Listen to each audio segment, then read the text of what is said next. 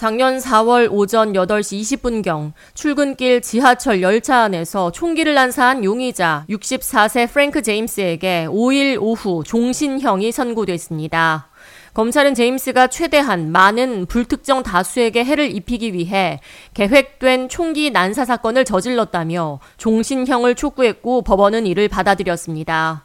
반면 용의자의 변호인은 그가 정신질 환자라는 점, 그리고 살인을 의도한 사건이 아니라고 설명하며 18년형으로 감형해 줄 것을 요구한 것으로 알려졌지만 결국 종신형이 선고됐습니다.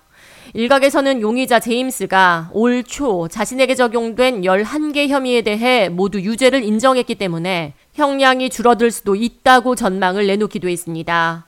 제임스는 작년 4월 12일 맨해튼 방면으로 향하던 브루클린 선셋파크에 위치한 N 노선 지하철 열차 안에서 총기를 무차별적으로 난사해 10명이 총상을 입었고 다수의 부상자가 발생했으며 다행히 사망자는 나오지 않았습니다. 당시 총격으로 16세에서 60세에 이르는 다양한 연령층의 피해자 10명이 총상을 입어 병원으로 이송됐으며 현장은 아비 규환이었습니다.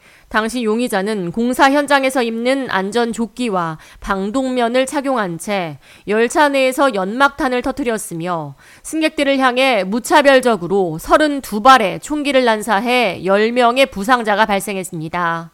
다행히 총기가 고장나며 더 이상의 피해로 이어지지는 않았습니다.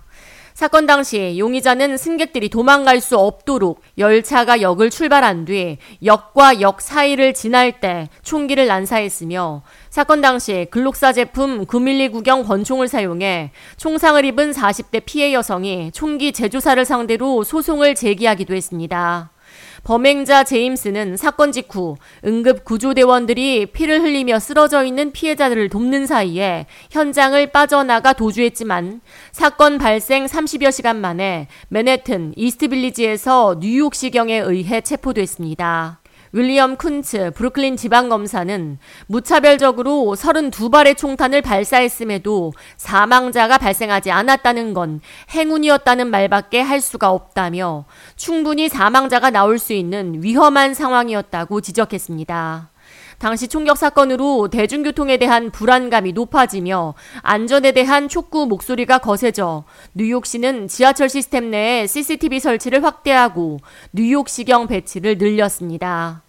총격범 제임스는 총기 난사 사건을 일으키기 전 MTA, 뉴욕, 지하철 등을 검색한 것으로 조사됐으며 나와 함께 뉴욕에서 무슨 일이 생길지 매우 흥미롭다. 뉴욕에서 프랭클린 제임스라는 이름을 들을 가능성이 있다는 등의 내용을 소셜미디어에 올린 것으로 확인됐습니다.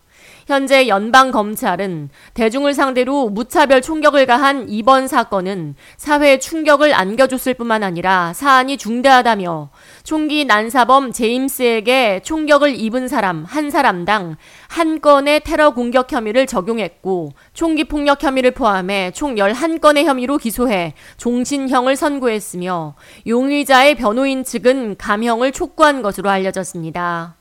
제임스의 변호인 미아 아이네스 그린버그는 그가 다수의 사람들을 죽일 마음으로 범행을 계획했지만 중간에 마음을 바꿨다며 그는 정신 질환과 알코올 중독을 겪고 있었을 뿐만 아니라 더 브롱스에서 어린 시절을 보내며 아동 학대를 당하며 성장했다고 설명했습니다. 이어 그가 올 초 자신에게 적용된 11개 혐의에 대해 모두 유죄를 인정한 만큼 18년형으로 감형해 줄 것을 요구한다고 덧붙였습니다.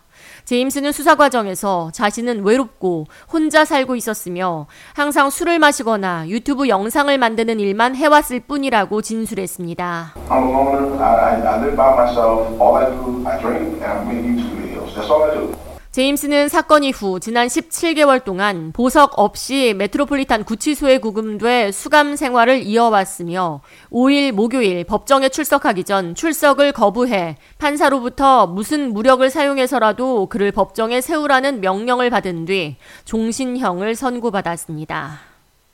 K-Radio 이하예입니다.